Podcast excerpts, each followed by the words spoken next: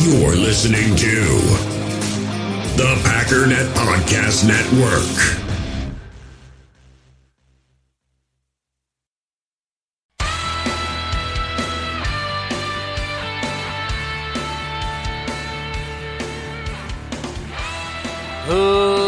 Ladies and gentlemen, welcome once again to the Packernet Podcast. I am your host and resident fanalist, as always, Ryan Schlip. Check us out online, packernet.com. Find me on Twitter, pack underscore daddy. We've got another on this day in history. And this time we are looking at our brand spanking new offensive coordinator. And the kind of interesting thing, and I guess that's up for you to decide. If that doesn't sound interesting, then uh, I'll talk to you tomorrow. But the funny thing is, you, you, we kind of forget he even exists because LaFleur is the offensive coordinator. He's sort of like the offensive coordinator assistant, assistant to the offensive coordinator, if you will. And although being the Dwight Schrute of the Green Bay Packers maybe isn't the greatest thing in the world, he does have a pretty key role in all this. And it's kind of interesting to go back and just kind of, you know, because at the time of the hiring, you make a huge deal about it. Like, we got to know everything about the guy. So you kind of get to listen and hear a little bit about some of the more in depth stuff that we all probably forgot. So, anyways, from that perspective, it's a little bit interesting, and it's good to be able to revisit that a little bit. Obviously, there was some stuff that I knew then that I didn't don't remember now. There's also some stuff I know now that I obviously didn't know then. But anyways, that is what today is about. We'll take a break, get into it. Otherwise, I will talk to y'all tomorrow. Have a good one. Talk to you later. In the hobby, it's not easy being a fan of ripping packs or repacks. We get all hyped up thinking we're going to get some high value Jordan Love card, but with zero transparency on available cards and hit rates, it's all just a shot in the dark. Until now, introducing slab packs from arenaclub.com, the only repack that provides real value, a complete view on all possible cards, and clear hit rates for each one. Now, when I buy slab packs on Arena Club, it finally feels like I know what I'm getting. And honestly, the best thing for me and my son is the fact that we're kind of novices into this. When I walk into a card shop with my son, and a card says it costs $40, kind of just taking his word for it that that's a good value. So I appreciate the transparency on grading, as well as just getting excited about seeing what you could potentially get. Right now, you can get 10% off your first purchase by going to arenaclub.com slash packdaddy. Wow, that's crazy offer. 10% off a $400 slab pack. That's 40 bucks right there. Anyways, that's arenaclub.com slash packdaddy for 10% off your first purchase. We all have smartphones, and we all know they're pretty amazing, but they also can be amazingly distracting, especially when we're around other people. So, US Cellular wants us to reset our relationship with our phones by putting down our phones for five. That's right, a company that sells phones wants us to put down our phones. And to see what we find, learn more at uscellular.com forward slash built for us. So, today we are going to be talking about some late breaking news can't really continue what we started yesterday because of the uh, news, but we'll kind of do it a little bit because I want to look a little bit more at the Jacksonville Jaguars. Um, primarily because we have hired a new offensive coordinator. It is the offensive coordinator from the Jacksonville Jaguars. I'm sure you already know that. But uh, because there's such a massive discrepancy between 2017 Jaguars and 2018 Jaguars, I want to kind of look at what's going on over there in Jacksonville. And uh, we'll kind of do that little comparative thing that I was talking about doing. I wanted to do it with championship teams, but I guess we'll do it with trash teams like the Jaguars to see what we can figure out about our new offensive coordinator. Um, I also want to go back and look at some of his history, kind of get an idea, you know, as I tend to do, of what it is this man has been through. Talk very briefly about this uh, very coveted special teams coordinator that we're trying to get, but not very much time because I just don't really understand it. Not saying it's a bad thing. I'm just, you know what it is? There, there's just there's no numbers for me to look at to really decide if this is a good or bad decision, and none of us can really do it. And I'm doing the absolute best I can to pull out all the information I can to make a judgment, but there, it's really not based on numbers. That's all there is to. I mean, they didn't, like I talked about before, when they hired Lafleur, he Murphy talked, as you all know, for about 85 hours about the process and about what they liked about him, and never once brought up anything about statistics that I can remember finally somebody brings up what happened in Tennessee, and he kind of looked like, oh, um, wait, what happened in Tennessee? I mean, he mentioned the injury, and he even elaborated to a degree that I didn't know. But he he just kind of like looked cross-eyed at him, like, what are you talking about? Like, why are you talking about statistics? I don't understand. Like, okay, who cares? That's not why we hired him. it seems to me like there's a general and it makes sense to a degree because I'll try to finish that sentence later. there's a general and it makes sense. You know, like I've said in the past, there's these guys all kind of know the same stuff. You know, you can take Hackett and sit him down and he can break down what the Rams are doing, right? We can we can watch the Rams film and he can go, okay, here's what they're doing, and then he can just copy that whole playbook down, and, and you know, it's not like it's not a matter of you've got a secret bag of tricks and who has the best secret bag of tricks to come. Nobody has any secrets. I think at the end of the day, they sat down with somebody who is a West Coast guy, and they're just looking for a certain kind of energy, a certain kind of again grind, right? Are you the kind of guy that's really going to grind and stay on the forefront? What kind of attitude do you bring? What kind of motivating motivating I tried to find a new word and the same word came out. My brain is not functioning today. I really thought a new word was coming out right then. what in the world was that? Whatever. We'll skip that. But he's got an energy. He has a general overall philosophy. And, uh, you know, when we talk about LaFleur, when he's talking about his coaches, he's talking about just like general philosophy, right? He's, when he sat down with our defensive coordinator, he, he wants a, a general philosophy, and, and Pettine fit that philosophy, and he's like, all right, we're good. I think that was a lot of what happened with Hackett. It was it was what kind of energy are you bringing? What how how do you feel like are we on the same page with what kind of an offense we want to see? And I'm not even necessarily talking about scheme. I mean to a degree, yeah, there's there's a lot of overlap between the schemes. And I'm sure that helps, but at the end of the day, you've got 10 candidates that all kind of have, you know, a West Coast, you know, bent to it and a general understanding of, of how to run an offense and, and Lafleur is going to be in charge of that anyways, so you know, it's it's really just comes down to do you understand West Coast and all that kind of stuff? And yes, well then you check that box. But getting back to the guy out of Miami, I, I just, I mean, yeah, depending on what you look at, Miami had one of the better special teams units, right? Pro Football Focus liked what they had over there. Football Outsiders hated it. They they had like the 30th ranked special teams unit or something to that degree. I, I, but again, it's it's you know what players do you have? And there's more of an in-depth thing and a lot of it has to do with reputation right? He's i mean they gave him a title of like assistant head coach because they didn't want to lose him you know very brilliant mind kind of guy. You know somebody that if he wasn't if he was an offensive coordinator as opposed to a special teams coordinator he'd probably be interviewing for head coaching jobs. So it's it's uh, intelligence it's he's a fast riser it's it's all this different stuff. So as i'm looking for what have you done with special teams units everybody else is looking at like what kind of a, a pedigree do you have? You know, what kind of a reputation do you carry? And he, he's he's essentially like a head coach that happens to, to teach special teams. And is he good at it? I don't know. It doesn't seem to be the, the priority. And maybe there's more to it than, mm, or maybe that is more of what teams need and want. Again, I don't, I don't think anybody in the Green Bay Packers organization over the last however many years, Mike McCarthy, Dom Capers, there is not a lack of knowledge between those two guys. They've been around a long time. They know everything there is to know about being a head coach. They know everything there is to know, you know, Mike McCarthy uh, about the West Coast offense, including, as I've said, modern West Coast. I mean, he, he knows what's out there. He has to watch film on this stuff. He was maybe too stubborn to try to incorporate any of it, but I don't think it's unfair to say he's brilliant. And Dom Capers, I think it wouldn't be unfair to call him brilliant the biggest issue we had with the coaching staff, and I think the reason a lot of these guys are leaving is because they got complacent. They didn't have that energy, that fire, that drive, that desire. So one minute I can't talk, and now I'm rhyming. So I, I, I don't know that I'm going to be able to unearth anything if we end up getting that guy. All I know is that I want him. The guy I'm speaking about, by the way, is Darren Rizzi, Rizzi, Ritzy, Ricci. I, I don't I don't know. Who knows? If it's pronounced like pizza, it's it's Rizzi, I guess. And because I want it to be pronounced like pizza, it's gonna be Rizzi. And I want to hire him because it look his name looks like pizza. So there you go. That's my analysis. All right, so I don't want to spend hours going through this guy's resume, um, but I want to at least touch on it just to see kind of where he's been. So he started off at the age of 23 in 2002 at UC Davis as an assistant linebackers coach, which is strange because that's the only time he's ever been defense probably a pretty good move to get away from linebackers after that because if you want a career in the NFL, don't go defense. The next year, he's offensive assistant for Stanford, no real notable uh, coach or anything like that.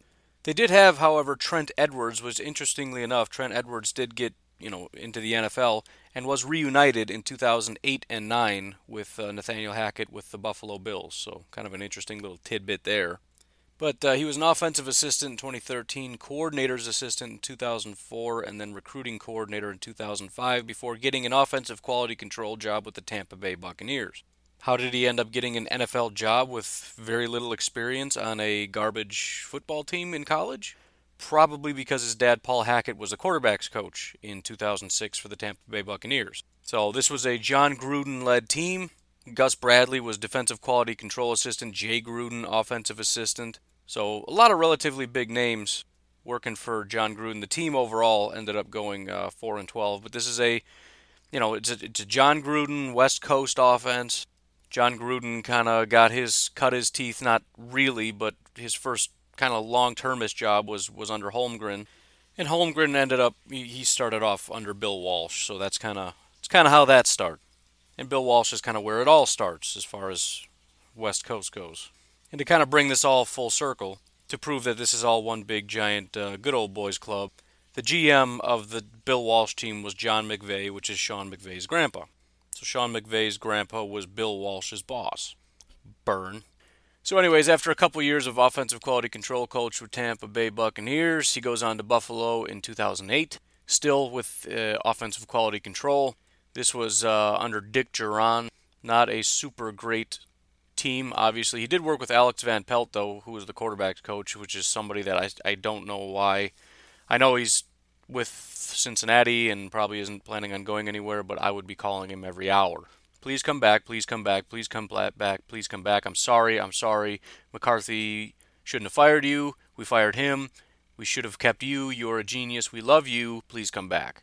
Not even because he's any good at anything, just because Aaron Rodgers really, really, really, really, really likes him, and that would be kind of nice. Just please come back. But whatever, I guess he's not coming back. But uh, this was a seven win team and then a six win team. Dick Jauron ended up getting fired. Alex Van Pelt gets uh, promoted to offensive coordinator. And after that year, he goes back to Syracuse. Well, back to college, this time to Syracuse. This time, though, he gets his first actual coaching job. He's a quarterback slash tight ends coach. Uh, this is under Doug Marrone as the head coach of Syracuse. They start their first year at five and seven. Offensive points per game 24.2, and Ryan Nassib, who is uh, not a good NFL coach, threw for 2,685 yards, 62.4 completion percentage. 2012, they're scoring 30 points per game with uh, Nathaniel Hackett getting promoted to offensive coordinator. Nassib throws for 3,749 yards. Actually, I skipped a year. Let me let me try this one more time. So year one, 22.2 point, points. Nassib is uh, 2,334 yards. This is when he was a quarterback's coach. 2011, as an offensive coordinator, they go from 22 points to 24 points. Nassib throws from 2,300ish to 2,600ish yards. Then in 2012, they go 8 and 5, scoring 30 points per game. Nassib throws for 3,700 yards, so about a thousand more yards than last year. So the offense kind of took off a little bit. The success uh, landed uh, landed Doug Marrone a Buffalo Bills head coaching job. He decided he wanted Nathaniel Hackett at, right at his side, so he got hired, wanted to drag him with him. So prior to them arriving, the um, Chan Gailey Buffalo Bills were six and ten. Their first year there, with uh, Nathaniel Hackett as offensive coordinator. Mike Pettine, by the way, defensive coordinator, so these guys know each other. I don't know if you guys have heard that yet, but uh, yeah, his first offensive coordinator job in the NFL, he was paired with Mike Pettine as defensive coordinator. So that's a pretty cool little pairing there. But they again go 6 and 10. Interestingly enough, this is listed as an Air Coryell offense. So Nathaniel Hackett is West Coast. I'm not sure exactly how or why. Maybe it's because that's what they ran at Syracuse, so they figured they were going to try to bring that kind of offense to the Buffalo Bills. I don't really know. But uh, this is with EJ Manuel, uh, you know, Fred Jackson, and CJ Spiller. Wide receiver Scott Chandler, Steve Johnson, Robert Woods. Just not a super great team. 2014, as you remember, uh, didn't really stick around at Buffalo very long, so this is now Jim Schwartz. Uh, this year, Doug Marrone and Nathaniel Hackett go 9 and 7, so one game better, only scoring 21.4 points per game. But this time it's with Kyle Orton at quarterback. Fred Jackson, CJ Spiller, pretty much the same trash guys. Same garbage quarterback, same garbage everybody. The only real big upgrade is that Sammy Watkins goes on the team and he goes for almost a thousand yards in his first year. So that was kind of a big upgrade. But again, Kyle Orton. So take that for what it's worth. The next year, Doug Marrone gets a job with the Jacksonville Jaguars as assistant head coach slash offensive line coach. Guess who he brings along with him? How he has the power to bring him along, I don't know. Maybe it was contingent on that. But he ends up bringing along Nathaniel Hackett with him. He insists that Nathaniel Hackett does not ever leave his side. So obviously, from Doug Marrone's standpoint, this guy is an absolute gem, and he's never going to let him leave his side. Right? He's had plenty of opportunities to leave him in the lurch, leave him behind.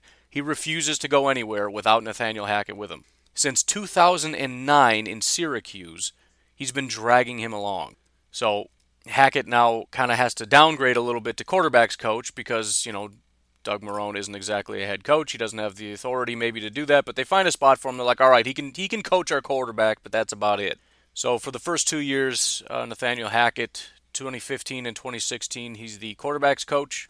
2016, he gets the additional title though, promotion of quarterbacks coach slash interim offensive coordinator. So again, they kind of want him to be the offensive coordinator, but they kind of already got that job with somebody else. Greg Olson, by the way, is that guy. Uh, 2015 2016, Blake Bortles is pretty much straight trash. Not too much worse than he's always been, but kind of still pretty trash. Uh, after going 3 and 13 in 2016, Doug Marrone is out. Or, excuse me, Doug Marrone is in, taking Gus Bradley's seat. After Gus Bradley went 2 and 12, Doug Marrone steps up as the interim coach. He goes 1 and 1. So 50%, not bad. But what does he do? he promotes Nathaniel Hackett. First order of business. First order of business. Nathaniel Hackett, you are now the offensive coordinator, which was the plan all along. The very next year, they take a three-win team, make them a 10 and 6 team, scoring 26.1 points per game, fifth in the NFL, going to the playoffs, beating the Buffalo Bills in the wild card, beating the Pittsburgh Steelers 45 to 42, and then barely losing to the Patriots 20 to 24. They almost went to the Super Bowl 1 year after being a 3-win team. I don't know why everybody in the world wouldn't be impressed by that. Right? That in and of itself is a situation where you look at it and go, this guy should be a head coach. This guy's a freak. Now, the big caveat, however, is yeah, but let's fast forward a year, they were straight trash. Well, that's kind of what I want to talk about. 2018, they go 5 and 11. They're only scoring 15.3 points per game, 31 out of 32. They were 31st out of 32 teams on offense. 31st in points, 27th in yards, uh, 28th in turnovers with 29 turnovers, dead last in fumbles lost, 29th in first downs. 30th in passing yards per attempt, 26th in rushing yards per attempt, 30th in, in rushing touchdowns, 31st in drives ending in a score, 25th in fourth down conver- conversion percentage, uh, 31st in in uh, red zone scoring. I mean, just just horrible across the board. So let's talk about it. What exactly happened? Why did this team that was just I mean, you you talk about like the ultimate turnaround become just this absolute joke? So let's start with uh, the quarterback. Now, Blake Bortles is really bad. There's no question about it. But things took a turn in 2018. Well, it was so bad he got benched for Cody Kessler. Let, us just call it what it is. They just picked up Cody Kessler in March. By October, at halftime, Bortles was benched. He lost two fumbles after halftime. They're like, all right, Cody, you're going in. The assumption was after week seven, going into week eight, it was going to be Cody Kessler, and they're like, no, no, no, no, no. we'll put in Blake Bortles. However, Cody Kessler was still getting first team reps, so it was it was it was 50-50. Now we're talking Cody Kessler. This guy is completely horrible. Third round pick by the Browns in 2016. That should be all you need to know. But they decided to go back to Blake Bortles. Cool. By November, well, let me just read this. This is November 19th. The headline says the Jaguars will not bench Blake Bortles for week 12. So he played in week 12, but it's already like, so are you guys going to bench this guy or what? Let me just read this to you. When asked if Bortles was losing confidence, Doug, Marrone said, You'd have to ask Bortles. Marrone has clearly lost all confidence in his quarterback. The Jaguars only let him attempt 18 passes in Sunday's meltdown loss to the Steelers. Already benched once this season, Bortles would surely be benched twice. Will surely be benched twice, though the Jaguars' campaign is in the gutter, perhaps lessening the urgency. In other words, what does it matter? It appears the Jaguars will finally move in a different direction this offseason. Complete meltdown. So, what happened in week 12? He completed 12 of 23 passes for 127 yards, one touchdown, two interception. That's what happened in week 12. What happened after that?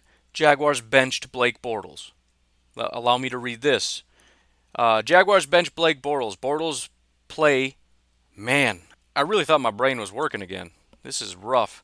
Bortles' play had left the Jaguars with little choice, running a risk averse offense the past two weeks, which is something else to keep in mind. In other words, they are dumbing this thing down to nothing. Running a risk averse offense the last two weeks, Bortles was allowed to convert just 22 passes. I don't know why it says convert, it should be attempt.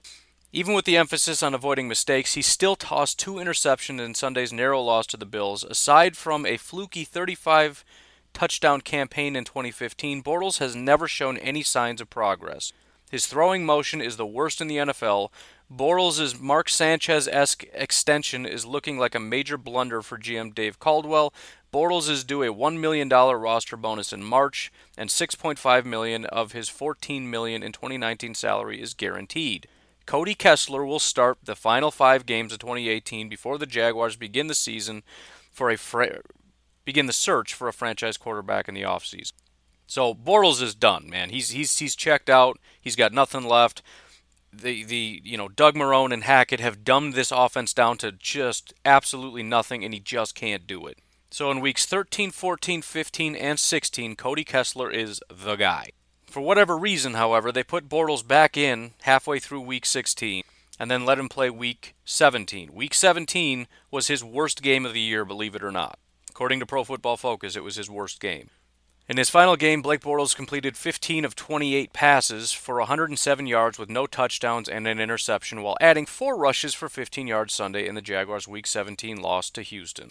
So, I mean, that, that's as bad as it gets for a quarterback. I, I shouldn't even need to go any further to explain why this team fell apart in 2018. This is everything you need to know. But oh, wait, there's more. The number one wide receiver, who, by the way, was hurt for most of, of 2017 anyways, but Allen Robinson is where? He is now a Chicago Bear. What about Marquise Lee? One of their top wide receivers from last year. Where's he? He's on IR. All right, well, what about Allen Hurns? He was one of their top guys last year, right? I think he was the number two wide receiver. Where's he? Oh, he's in Dallas now. The only wide receiver they had that was any good was Dede Westbrook. Dede Westbrook was ranked as the 46th best wide receiver. So, using that thing that I talked about yesterday, where you kind of want your number one wide receiver to at least be in the top 32, basically, Dede Westbrook is a potential number two wide receiver, was operating as their only wide receiver. The number two guy, Mont- Donte Moncrief, was not good. Keelan Cole was below average. DJ Chark, who they uh, drafted, who I hate even saying his name because it makes me think of uh, Baby Shark do do do do do do. Marquise Lee on IR, Jaden McKinnon or McKinn, I don't know, whatever, IR. They just they don't have wide receivers. As far as running backs go, they still have Leonard Fournette. But a little secret about Leonard Fournette, he's not all that good of a running back. He's actually a pretty decent receiver, but as a runner, even in 2017, he had two games that were graded as good. The rest were either average or below average, most of them being below average. He was the third best running back on the team last year the number one guy on their team overall, better than Allen Robinson in 2017, who was the second highest graded guy, is Corey Grant. Corey Grant played three games, only 65 total snaps, so, you know, small sample size. But either way, talented running back, he's on IR. TJ Yeldon in 2017 was a better running back last year. He's garbage this year. Carlos Hyde they brought in was terrible. But what about the offensive line? Well, I'm glad you asked. Left tackle Cam Robinson, IR. Left guard Patrick Omameh was complete. Tra- I mean, he he's been getting worse every year since 2015. 2015 he was very good. 2016 he was good. 2017 he was average. Continuing his slide in 2018, he was pretty bad in 2018. He just continues to get worse every year. The trend continued. Center Brandon Linder is maybe the only consistently good football player left from 2017. Guess where he was? IR. Oh, and by the way, they brought in Andrew Norwell to help play guard.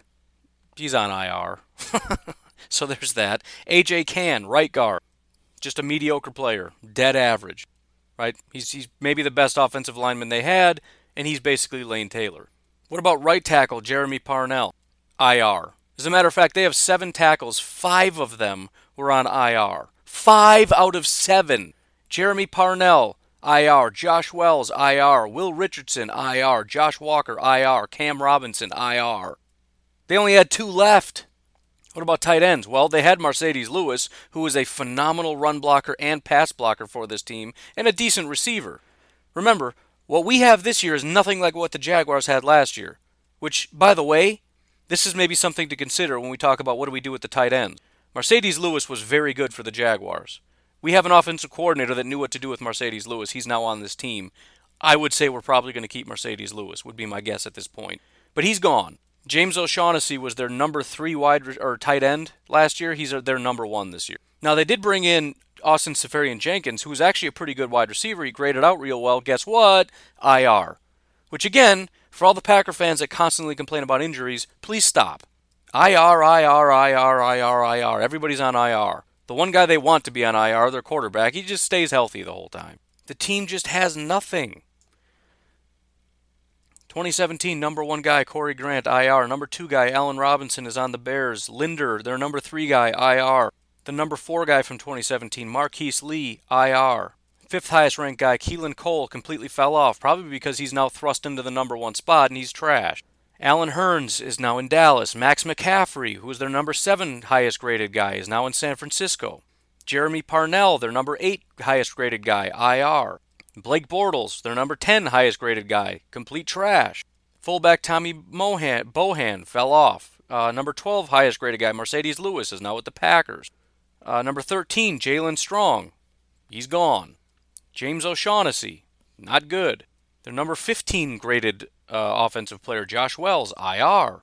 I mean, are you kind of getting it? I mean, everything just completely imploded. You you lose your entire offensive line to IR. You lose your your very important piece, tight end, to the Packers. You lose all of your wide receivers to Dallas, to the Bears, to injuries.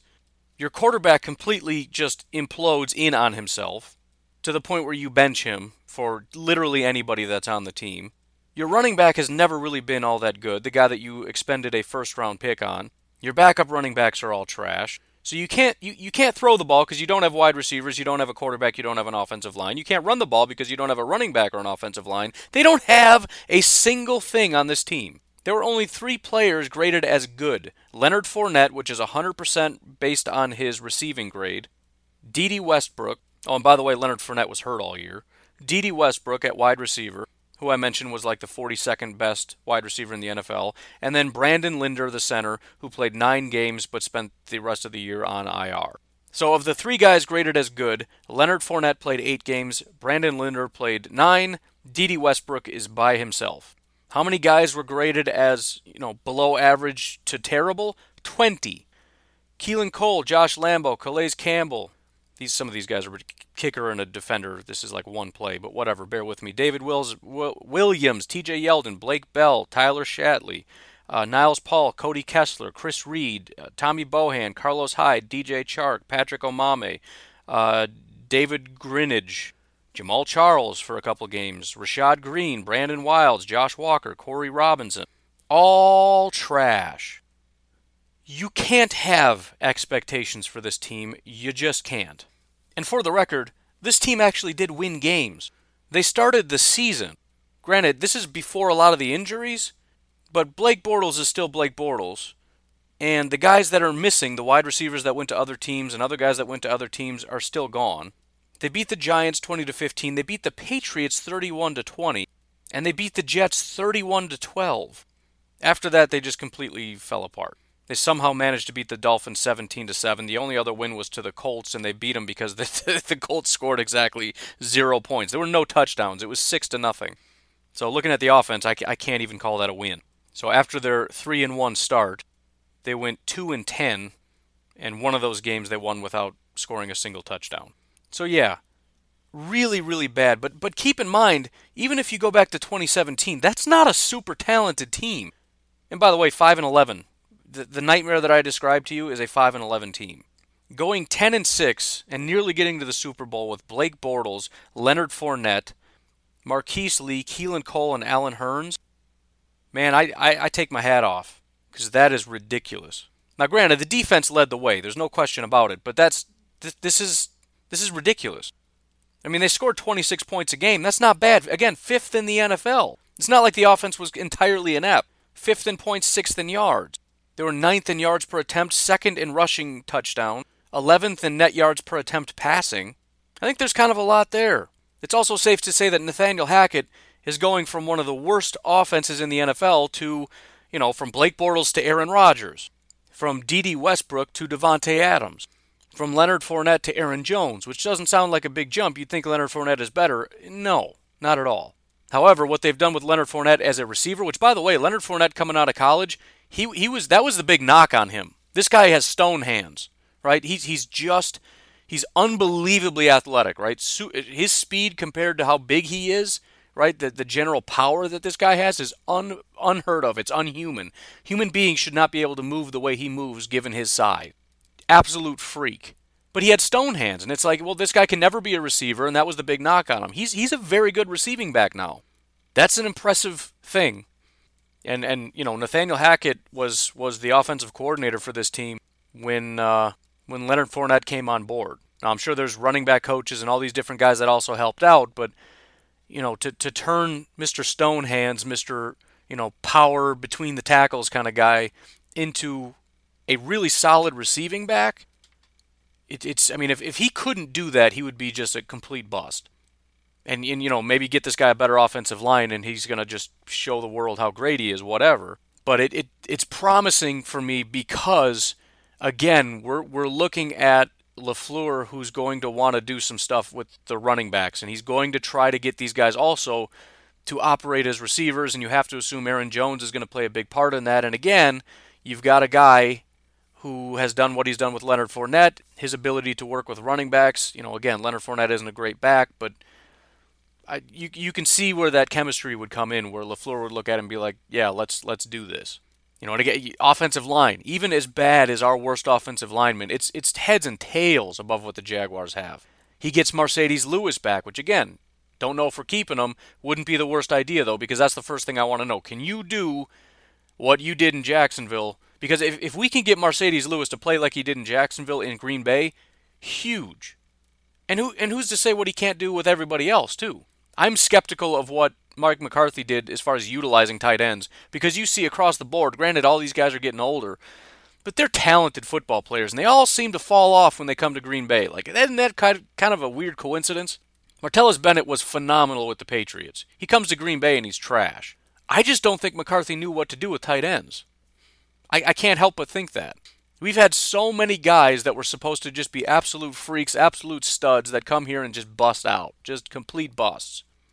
I guess what I'm getting at is is we look at the offense as it is and we still look at the draft and free agency and say here's our holes. What I'm questioning though is how much talent is unearthed on the team that we have. What if Jimmy Graham, and again, he's he's old, he's over the hill, fine, I get all that. What if Jimmy Graham could just play up to the potential of what he did in Seattle? What if he could just be the guy that we thought he was going to be, where he's not going to help between the 20s all that much, but he's going to be a huge red zone threat? What if Marcedes Lewis was once again one of the best run blocking and pass blocking tight ends in the NFL, and LaFleur and Hackett knew how to utilize that?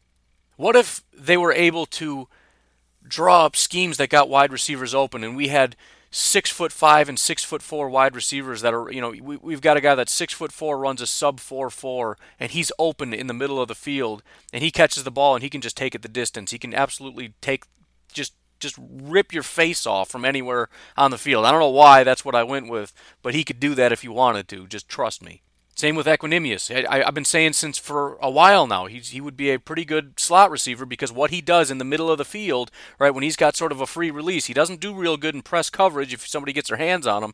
But you put him in the slot, let him just try to go untouched across from somewhere, and he's just he's unstoppable. Get him open, running slant routes, crossing routes uh, across the field, and get Aaron Rodgers to to find these guys. And again, a lot of this is is simplifying things for the quarterback. That's what a lot of the modern NFL offenses are. It's it's why so many of these teams are successful. Why did Jared Goff go from being a terrible quarterback to a great quarterback? Because before Sean McVay came on board, He was asked to run an offense like the Packers had, right? It's very complex. You got to make intelligent decisions and pinpoint throws. Now they have these sort of layered routes where all your guys I mean, this isn't like every play, but it's it's an example of what they do, where you've got like two guys in the exact same field of vision, just at different levels. With one of them should be open.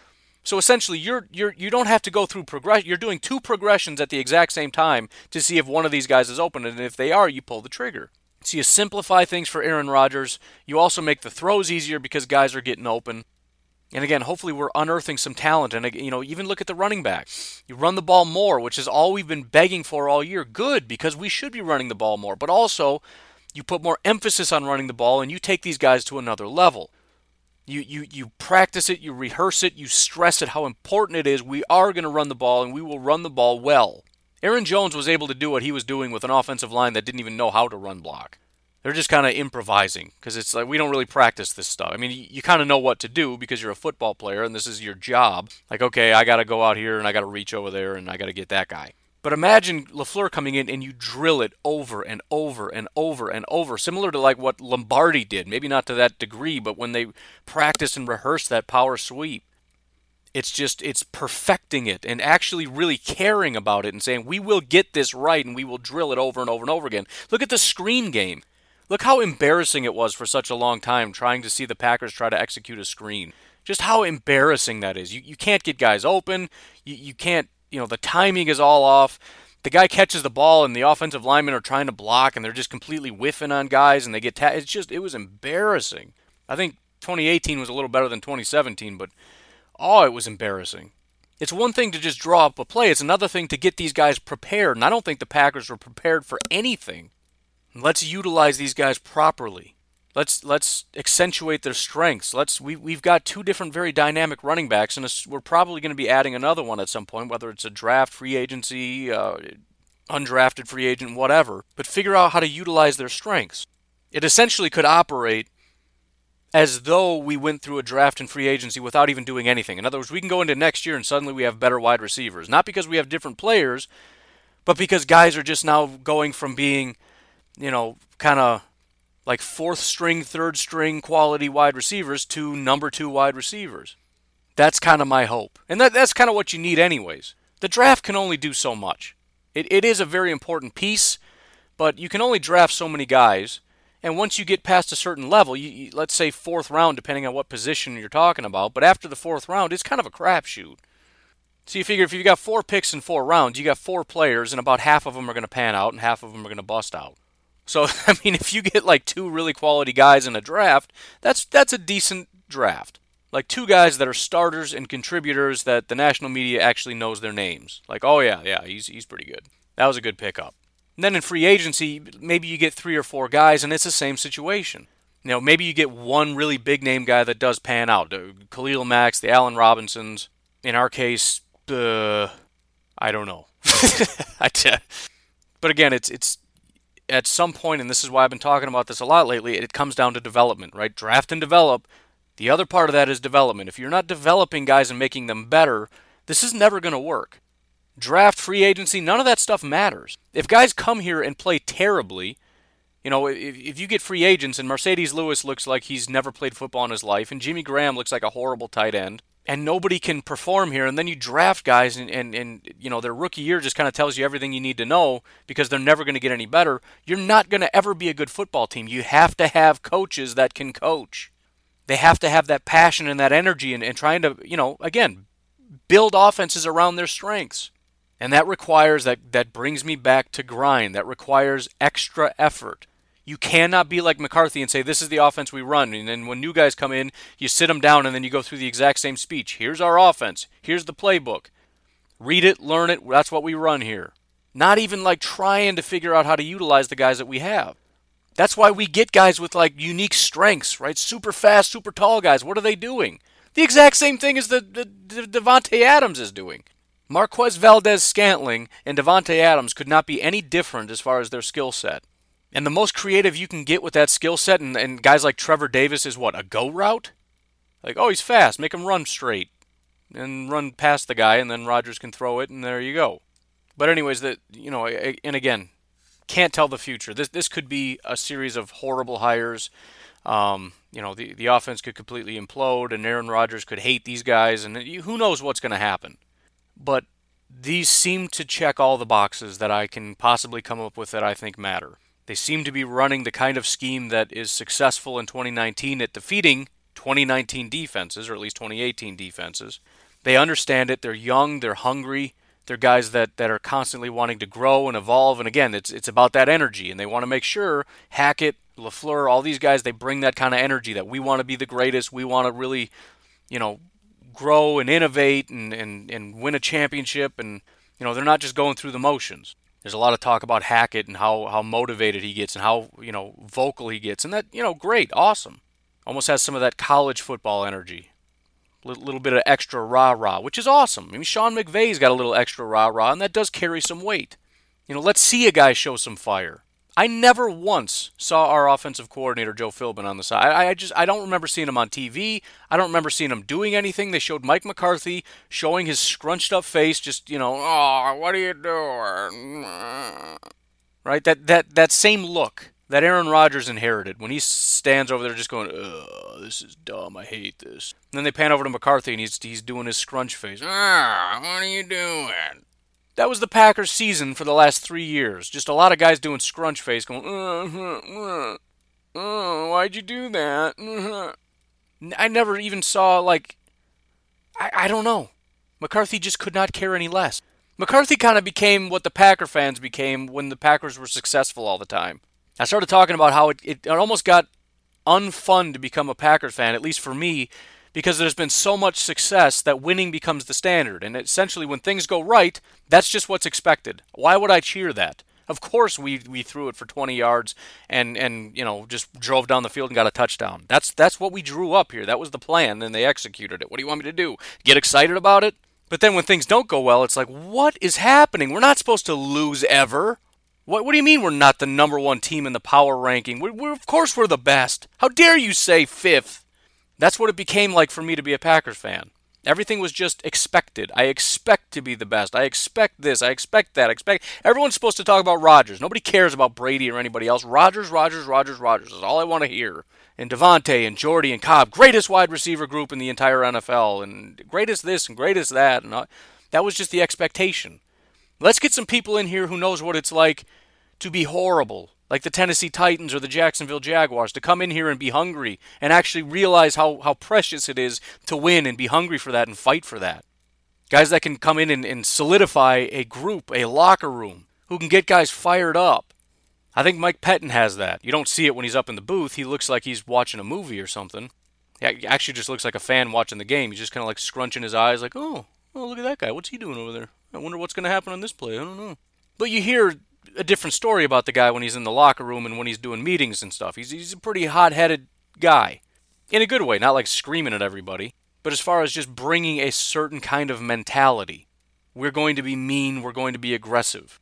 And we'll see what LaFleur does to kind of influence that. You wouldn't think he'd have any part in that, but there is sort of an overall philosophy. It's not just offense, right? These two things need to play off each other. Right? You, you look at smash mouth offenses. Usually, those those offenses are paired with with kind of smash mouth defenses. Really good teams tend to have sort of this pairing between their offense and defense. But um, I mean, it, it'll be interesting. There's there's only so much that we can actually delve into this and I'm, I'm doing the best I can to give you the full picture. Obviously, very impressive resume. You look at 2018, things fell apart, but there's excuses. Same with LaFleur. He was fantastic with all these other things. Yeah, but look at the Titans. Yeah, but injuries. Yeah, but there's no talent. Yeah, but, you know, Delanie's out. And yeah, but, the, yeah, but, yeah, but, yeah, but, yeah, but, yeah, but. And at the end of the day, none of that really matters because now LaFleur is a head coach and he gets to set the tone and he gets to decide how things are run. He gets to set the practice schedule. He gets to decide what we emphasize and de emphasize as opposed to the head coach of the Tennessee Titans, Mike Vrabel, who got to decide all that stuff. I mean, calling plays on the sideline only can tell you so much. And at the end of the day, it's it's that just culminates into a, bigger picture, which culminates into a bigger picture, which ties into the defense, which ties into special teams, which ties into points and, and points against and wins and losses. And all we're looking at wins and losses and say, oh look, they were terrible. There's so much as far as intricacy that you know, unless I'm in the meetings with Mark Murphy and Brian Gutekunst and, and Lafleur himself I'm not really going to understand this full picture. And even then, it's just a matter of, you know, I don't know, man. It's about fit. Mark Murphy, I think, kind of. Mark Murphy, I think, ultimately is the one setting the tone in Green Bay. He's the one that decides what kind of tone we want, right? LaFleur has a tone, but he's only here because his tone matches what Mark Murphy wants. Same with Pettine.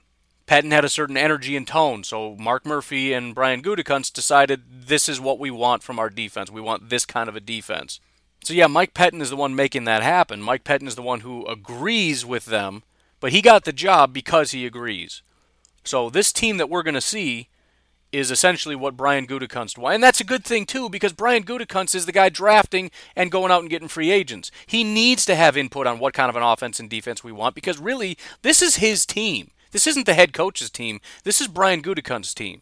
He's the one that decides what kind of football players he wants on this team. It was it's not Mike McCarthy. It wasn't last year either. Right? When guys left Green Bay, it wasn't because Mike McCarthy said I want him out. Brian Gutekunst said I don't want this guy on my team.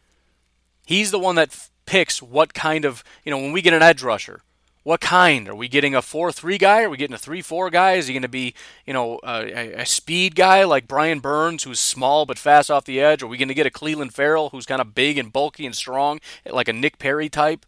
Tight end, are we going to get a, a blocking tight end, a receiving tight end? Or, you know, what, what are we getting? Running back, are we going to get the, the 5'11, 230 pound guy, or are we going to get uh, more receiving back like Gaskins? Offensive line, are we going to get more of a road grader out of out of you know Wisconsin or or Notre Dame or Alabama, or are we going to get more of a you know Washington State kind of quick on your feet, get the ball out quickly kind of guy? You know, safeties? Is it sideline to sideline? And that depends on all these different factors. I mean, Brian Gutekunst is the one that's doing all this, so he needs to decide what kind of a team he wants. And if he's building a certain team based on what kind of players he wants on his team, you got to have a coach that's going to work with these kinds of players. And I think that's kind of a problem when you have a coach that says, I don't care what you bring me, this is my offense. And if they don't fit, that's not my problem. That's not going to work ever. That will never work. That's not how this works. The GM builds the team. This is Brian Gutekunst's team. It's not LaFleur's team. It's not even Mark Murphy's team, but despite all the, the, the, the talk. Brian Gutekunst has built and will build our team. So again, it makes sense for him to be able to handpick, maybe not 100% himself, but he said that this was his number one candidate. I think it would be behoove Mark Murphy to allow Gutekunst to have the most say. Like if this guy's my number two, but his number one, let's just agree that this is the guy. But now everything's kind of coming together. Brian Gutekunst has his coach. He has his offensive coordinator. He's going to get the special teams guy he likes. He has the defensive coordinator he likes. He's starting to draft the players that he likes. He's bringing in the free agents he likes. He's shipping off the players he doesn't like. He's shaping this team in his image, which is what you're supposed to do. You decide what kind of a football team you want. You decide the culture. You decide the attitude. You're the one who does all that.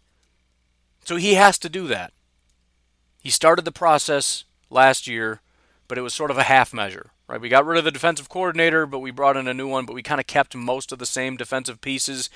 We kept all our pretty much our entire offensive, you know, group, but we brought back Joe Philbin, even though Joe Philbin is basically Mike McCarthy, right? They're they're kindred spirits in that way.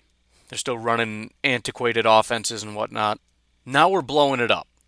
And pretty much everybody just goes unless unless you can be new right? This is a new team with a new philosophy and a new energy. And if I believe you can bring that, you know, we decided to keep the defensive line coach, No Durr, because he's awesome. The tight ends coach is a little bit more interesting. Why did we keep him? The tight ends aren't very good. I have to assume it's because he has that sort of energy. He's not dragging 2018 Packers energy into that tight ends coaching room. He's going to be 2019 Packers. And I think that's the big question. If you want to keep your job, you cannot bring this Mike McCarthy stuff into this team anymore because that's gone and that's dead and that's over with. This is now a LaFleur Gutekunst team, and if you if you don't fit that that group, if you don't fit that narrative, if you don't fit that kind of general attitude, whatever you want to call it, you're gone. And that's good. That should be the case because you can't have split personalities between coaches. We're coming into this with one unified vision. And either you're a part of it or you're not. So, plenty to be excited about. And again, the numbers can only tell us so much. It, it, it ultimately is going to come down to can they unify and can they get the, the players to buy in? Because I think getting getting players to buy in, especially when you have talented players like the Packers do, I, I think that can cover up a multitude of sins, including some some potentially bad play calling. I mean, we, we saw that for years, Aaron Rodgers just dragging people. I think we need to get a, a motivated group of guys. I think that's going to be a big piece. But, anyways, that's what we've got. We've got our offensive coordinator now all locked up.